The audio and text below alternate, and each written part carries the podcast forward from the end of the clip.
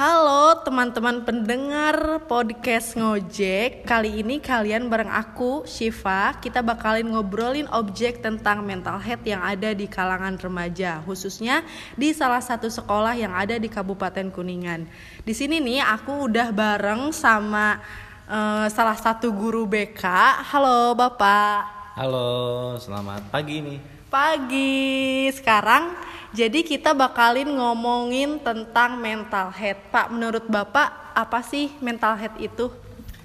Uh, sepintas sih kalau menurut Bapak terkait pengertiannya juga kan sudah jelas itu penyakit mental ya gitu, penyakit mental yang uh, bisa dikatakan gangguan mental yang ada di diri seseorang.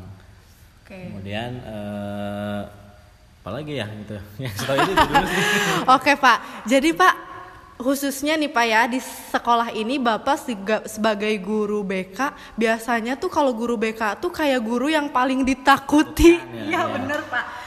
Uh, pemahamannya memang kalau kita upgrade ke belakang-belakang memang guru BK itu kadang-kadang justru malah guru yang ditakutkan. Nah, Tapi iya. seharusnya uh, sesuai dengan ilmu yang saya dapatkan kebetulan uh, saya juga basicnya basic guru olahraga cuman ada beberapa uh, aktivitas di luar uh, sebagai konselor adiksi. Jadi hmm. sedikit tahu yeah. Iya. uh, bahwa ternyata jadi guru konseling itu atau guru BK itu bukan untuk menghakimi anak seharusnya, hmm. bukan untuk menjudgment anak. Justru yeah, yeah, mereka itu harus kita rangkul dan bagaimana cara kita merubah pola pikir mereka karena uh, kan yang dirubah itu bukan hanya apanya ya bukan hanya fisiklinya gitu tapi perubahan itu timbul karena dari dirinya harus dari dalam dirinya gitu. Nah dan emang kadang-kadang ya pak eh, anak-anak tuh waktu zaman saya juga kalau misalnya masuk ruangan BK tuh kayak udah deg-degan gitu pak siun gitu takut kayak ditanya gimana gimana takut salah gitu takut gimana gimana. Tapi kan emang pada dasarnya emang justru merangkul baik banget gitu kan ya pak. Paling baik guru BK itu. Nah jadi gimana nih pak? Apa aja nih yang terjadi uh, di kalangan remaja khususnya di sekolah ini? Kayak ke anak-anak itu misalnya bapak suka ngadain apa? Atau justru feedbacknya dari anak-anak apa aja yang terjadi gitu pak?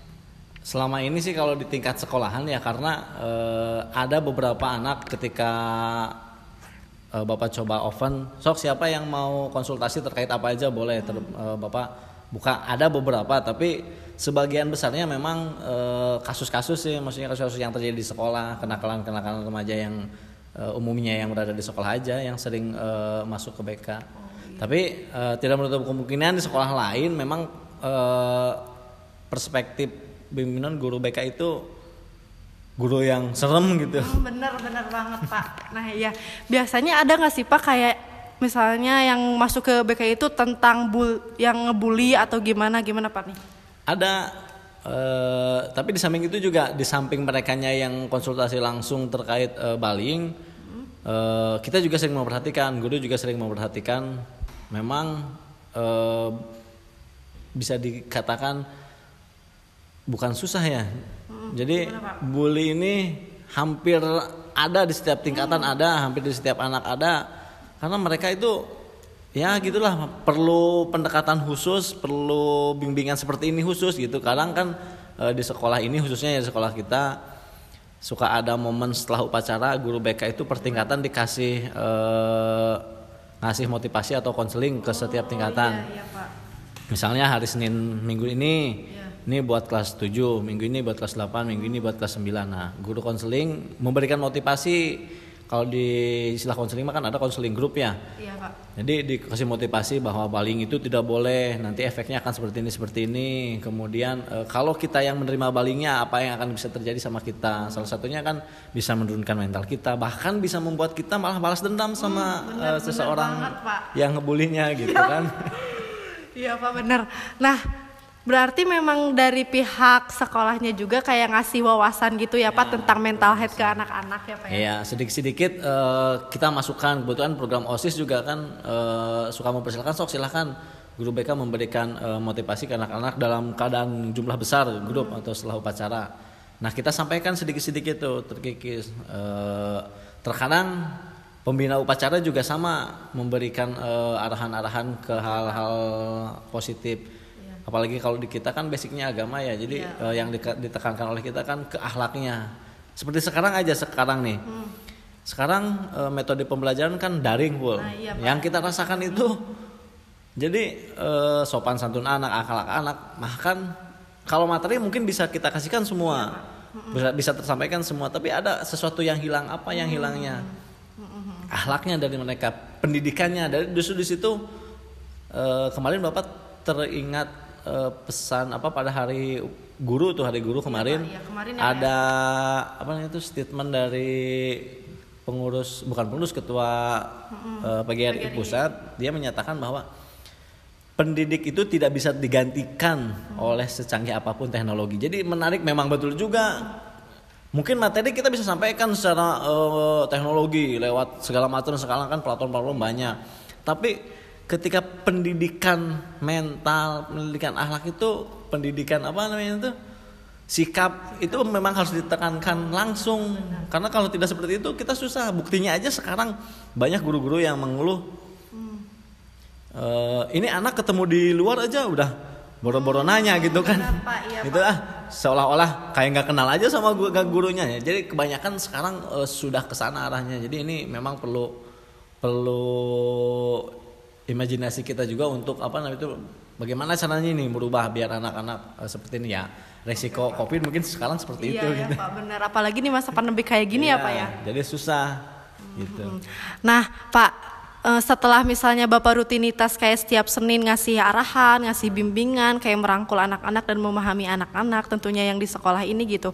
Feedback anak-anak dampaknya kayak gimana tuh Pak? Apa mayoritas justru memang mematuhi dan ngerti apa itu mental health gitu? Bagaimana apa aja yang harus kita jaga kesehatan selain fisik gitu kan Pak? Nah, feedbacknya itu seperti apa Pak dampaknya? Nah, kalau dampak secara data kita tidak bisa mempresentasikan berapa ya karena kita kan eh, tidak ada data yang eh, kita apa namanya itu teliti secara eh, yang sedemikian tidak ada data yang kita teliti betul-betul. Tapi kan minimal ketika kita sudah berusaha eh, hasilnya memang ada beberapa persen eh, anak yang oh iya ya ternyata apa yang kita lakukan selama ini itu nggak baik misalnya kalau untuk eh, bullying. Kemudian eh, beberapa anak memang ada yang tidak nurut juga ada gitu kan ini proses buat kita eh, kerja keras kita buat merubah anak-anak gitu aja sih Oke Pak. Tapi kadang-kadang ya Pak yang saya rasain dulu ketika waktu remaja tuh Pak, justru kayak apa sih insecure gitu. Tahu-tahu insecure itu ketika emang udah agak dewasa gitu keluar dari sekolah gitu. Oh ternyata insecure insecure tuh kayak gini gitu. Kayak dari pas remaja itu nggak tahu kesehatan jiwa gitu Pak. Nah nggak tahu memang minim banget Pak waktu aku juga gitu Pak. Ya, memang eh, biasanya terkait mm, mental ini yang saya rasakan juga kendalanya kan eh, tadi objek pembahasannya itu tentang apa? Health, Mental eh, health. mental health gitu kan mental health itu kayak stres itu kan Nah, termasuk iya, salah Pak, satu eh, mental health kemudian depresi eh, permasalahan-permasalahan yang dibuat oleh dirinya sendiri kan eh, itu membuat yang disebut mental health itu kan ke sana. Jadi memang psikologi yang non psikologi yang harus bisa menjelaskan lebih eh, dalamnya memang sisi, dari sisi psikologi. Sedangkan di kita kan eh, ditekankannya bukan hanya itu. Jadi di kita bisa disebutnya apa ya? Secara umum ya, masih Pak, masih ya. secara umum masih Iya. belum masih belum ke spesifik spesifikasi tapi ke depannya makanya eh, guru BK juga memberikan fasilitas kepada eh, apa namanya itu para siswa silahkan jika ada permasalahan apa pun sampaikan gitu sampaikan teh maksudnya sok cerita, Cerita ya, barangkali eh, bukan dibantu sih gitu kan barangkali eh, apa namanya itu difasilitasi bagaimana seharusnya misalnya ada anak yang dikasih saran ya Eh, Pak ya. Pak, eh, saya malas belajar nih. Kenapa? Ya sok kita sharing Hmm. apa yang harus dibantu dari segi mananya dulu. Karena banyak sih kalau terkait kasus-kasus di samping bullying eh, banyak sih yang eh, masuk-masuk. Termasuk eh, apa ya? kalau di luar di luar sekolah, ini kebetulan eh, bapak juga kan menangani Oh, iya, yang Pak. direhabilitasi ya, rehabilitasi Hmm, narkoba gimana tuh Pak tuh? kasusnya ada anak yang baru juga usia SD sudah ada di kami gitu ya kebetulan eh, dia tadinya apa pengguna juga gitu kan penggunanya nafza lah. Saya tidak bisa sebutkan mungkin tapi Baik Pak. yang saya perhatikan yang saya unik itu karena tadinya kurang perhatian dari keluarga bisa gitu.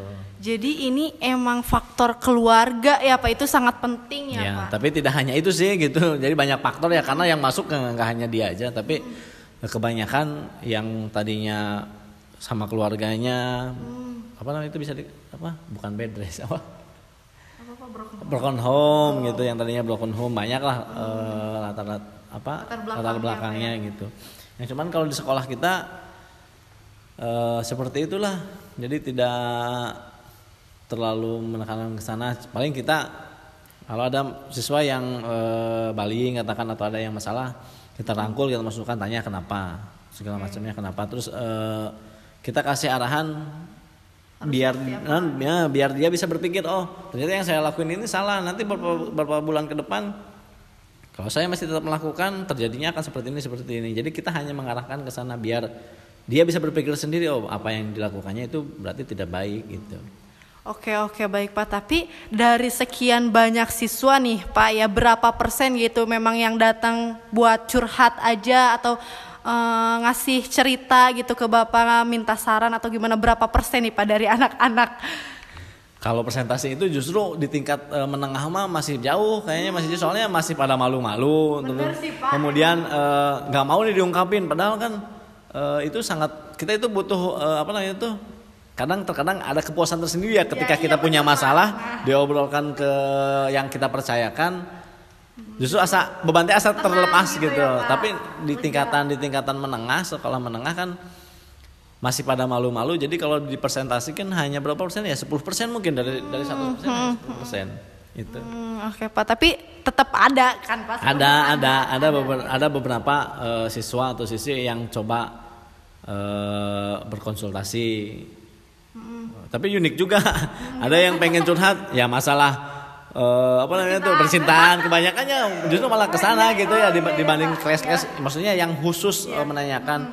Jarang eh, usia menengah eh, maksudnya sekolah menengah datang case-nya atau kasusnya itu masalah dalam gitu masalah penuh masalah keluarga atau masalah apa jarang. Paling ini mah puber-puber yang baru mau cinta monyet gitu ya. Kebanyakannya ke sana kalau usia sekolah menengah tapi kalau udah SMA ke sana mahasiswa itu mah berbeda ya, pasti berbeda. Case-nya case-nya biasanya case keluarga case dari kakak segala macam lah pasti ada. Itulah. Oke oke Pak, baik Pak. Jadi nih Pak, eh, pentingnya mental health di kalangan remaja itu pada zaman sekarang memang sudah harus diterapkan ya Pak, harus dikasih wawasan juga ya. Iya, sudah harus. Sebetulnya itu ada di pelajaran olahraga sih terkait eh, mental, penyakit segala macam lah. Eh, sedikit-sedikit sudah sudah ada. Makanya di kurikulum juga ada. Walaupun tidak dituangkan secara langsung atau mata pelajaran langsung eh, ada. Kebetulan kita juga basicnya agama kan mental itu sudah masuknya ke ranah apa? Akidah bukan? Iya, ya, benar, Pak. Ya, sudah sudah men- sudah mendekat ke sana gitu kan, makanya diarahkan ke sana. Eh, cukup penting sih karena kenapa? Minimal di usia sekarang nih di usia eh, menengah si anak itu satu eh, mulai bisa berpikir positif eh, bahwa dirinya melakukan hal ini itu misalnya baik atau enggak karena mereka tahu tahu mana bisa milih gitu, Ya, memilih mana mana yang yang baik mana yang enggak ini kalau gue kerjain nih eh, baik. Tapi kalau gue nggak kerjain akan sebenarnya efeknya sudah mulai ke sana. Minimal dia sudah eh, bisa memilih mana yang baik dan benar. Kemudian eh, ke depannya ketika dia mental health-nya jelek misalnya lagi pikirannya negatif saja dia harus benar minimal bisa mengatasinya dulu. Ah gue lagi bad mood nih. Daripada gue nggak hal-hal yang negatif mendingan gue tidur deh misalnya gitu. Diali- bisa diala- di- diarahkan ke hal-hal yang lain lah gitu. Yang Nah, positif ya Pak ya. hal yang positif karena susah sih kalau tidak dari diri sendiri mah gitu. Kalau mental health kan.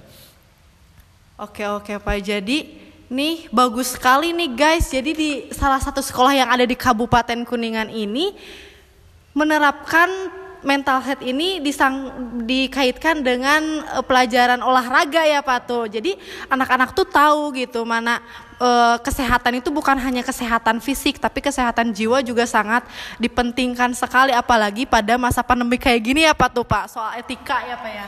Iya betul. Jadi eh, rada sulit rada sulit menurun gitu apalagi pandemi kita dengan anak kan hanya komunikasi lewat eh, by phone Iya. eh, tidak langsung tatap muka jadi anak-anak kan menurun lah sebenarnya tapi eh, kita proses bareng-bareng semoga maksudnya anak-anak bisa berubah seperti apa yang diinginkan bersama gitu Oke Pak, harapan dan doanya nih Pak buat khususnya orang-orang di luar sana yang lagi stres, cemas atau punya ketakutan yang mendalam atau bahkan depresi atau ya dalam cakupan mempunyai mental illness nih Pak. Harapan buat Bapak dan semangat buat mereka itu apa Pak? Eh, jadi gini, kalau untuk motivasi buat yang di luar yang eh, punya masalah sesuatu, saya teringat ke suatu bukan suatu seseorang motivator dia pernah berbilang seperti ini. Eh, manusia itu diciptakan eh, oleh Allah itu sudah bernilai. Ya, jadi kalau dibayangkan kita bayang dibayangkan dengan dua sisi. ya. Satu sisi eh, ada dua kertas lah, dua kertas ya. Satu sisi misalnya uang, satu sisi eh, itu kertas biasa. Nah, bedanya apa? Persamaannya, persamaannya sama-sama kertas, dua-duanya sama-sama kertas. Perbedaannya apa? Uang dengan kertas. Perbedaannya hanya di value. Itu sama-sama kertas, tapi kalau di uang itu punya nilai. Nah, kembali ke sana, kita mau kita itu mau jadi kertas biasa atau kita mau jadi uang? Pilihannya itu. Sebetulnya kita dilahirkan oleh eh, nya masih oleh ibu kita diciptakan oleh Allah Subhanahu wa taala kita itu sudah bernilai dari sejak kita dalam kandungan. yang menentukan nilai besarnya besarnya itu kalau dikatakan uang misalnya 2000 3000 sampai 100 ribu siapa? Diri kita sendiri. Allah sudah memberikan eh, ke kita kalian bernilai. Yang bisa membedakan nilainya itu kalian. Kenapa? Saya kasih contoh kasus. Ketika ada masalah kalau kalian eh, pilih kertas aduh saya punya masalah. Ah udah ah saya mau larinya ke rokok mau larinya ke narkoba. Ah terus eh, ke hal yang negatif misalnya. Eh, itu kan bagaikan kertas. Jadi kalau kertas sudah dilecek-lecek diinjak-injak dibuang ada yang ngambil nggak ada yang mungut nggak? Kan enggak jadi dibuang. Tapi ketika duit eh, kertas yang bernilai dilecek-lecek diinjak-injak kita buang.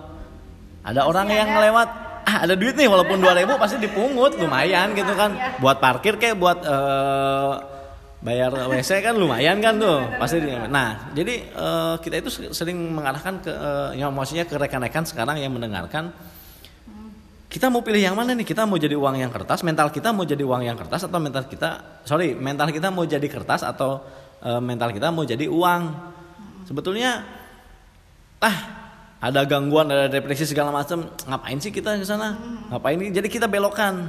Kita itu walaupun dilecehkan sama orang lain dibully katakan sama orang lain bodoh amat. Gue bakal ada yang nyari kok tanpa lu misalnya seperti itulah gitu. Jadi kita bernilai mening- meninggikan nilai kita sendiri. Itu kemudian eh, untuk motivasinya perbanyaklah sharing lah dengan seseorang yang eh, menurut kalian percaya. Tapi enaknya kalau bilang lebih enaknya sih ke konselor gitu. Kalau konselor kan eh, dia punya kode etik. Maksudnya kode etiknya apa yang kita sampaikan dia tidak akan sampaikan lagi ke orang lain. Karena kode etiknya kan seperti itu nggak boleh seperti itu. Enaknya seperti itu. Tapi kalau memang tidak ada cari saja orang yang dianggap percaya. Misalnya eh, orang tua kita teman dekat silahkan tapi kalau kitanya punya pemikiran ah Gak percaya nih sama siapa-siapa, ada sama aja misalnya bakal curcol-curcol juga nanti gue omongin sama temen gue tuh. Mereka ngobrol sama temen lain, jadi masalah mesti tahu masalah kita. Jalan yang terbaiknya ya kita curhatkan sama yang di atas karena insya Allah sama yang di atas akan dikasih solusi gitu. Benar ya Pak. belum tentu eh, eh, belum tentu kita curhat sama seseorang dikasih solusi yang baik belum tentu tapi eh, sedikitnya kita punya kepuasan ada sedikit lega lah tapi ketika kita sudah eh, mencoba mencurhatkannya ke sang pencipta kita lewat eh, sholat lewat doa lewat zikir segala macam insya Allah akan ada jalan lagi yang lainnya gitu. Itu saja sih eh, sarannya. Bagi yang sekarang masih apa ya? Apalagi masa pandemi Ah, nih, masih Pak, masih set- masih orang stres depresi. Eh, gue teringat sama klien klien gue yang eh, narkoba maksudnya yang nafza yang- Iya. dia punya pikiran gini ngapain sih hidup dibuat pusing katanya gitu kan? Sekarang sekarang dulu kalau nggak tahu kalau dulu dia eh, waktu masih make. Ngapain sih hidup dibuat pusing? Punya pala? Puyeng. Gak punya pala? Serem katanya gitu. Uh, gue jadi sempat lucu juga. Ngapain sih dibuat pusing? Ya nikmati aja uh, prosesnya. Yang penting enjoy. Gitu. Tapi buat gue itu sangat uh, berpotensi juga apa namanya berpotensi baik lah gitu buat dirinya sendiri sama buat kita kita memang begitu ya ngapain sih dibuat pusing? Udah mau punya pala pusing ya kamu nggak punya pala serem kan malah tambah error gitu ya. Ya gitu aja lah semangat menghadapi hidup. Jalani aja jangan takut. Kalau punya masalah hadapi jangan lari gitu ya. Kita cari apa solusinya karena uh, ada filosofi yang mengatakan tidak ada masalah yang tidak terselesaikan. Kalau kitanya mau mencoba menyelesaikannya nanti akan ada jalannya. Jalannya atau A B C pasti semuanya mengandung resiko. Ya itu yang harus kita ambil. Itu yang harus kita pahami bahwa jalan yang sudah kita pilih pasti ada resikonya. Itu seperti itu aja mungkin. Oke, oke tuh teman-teman tuh guys, pokoknya Maya banyak banget ilmu yang kita dapat hari ini dari salah satu guru BK yang ada di Kabupaten Kuningan. Jadi perspektif dari Bapak Apip itu ya seperti itu ya guys. Jadi kita harus memulai dari diri kita sendiri ya. Maupun misalnya lingkungan kita jelek ataupun orang tua kita misalnya ada masalah sama kita atau sama teman-teman sebisa mungkin kita kayak curhat ya Pak ya sebaik-baiknya curhat dengan Allah Subhanahu wa taala. Oke, segitu aja guys berbagi perspektif dari ngobrolin objek tentang mental health di kalangan remaja. Bye bye.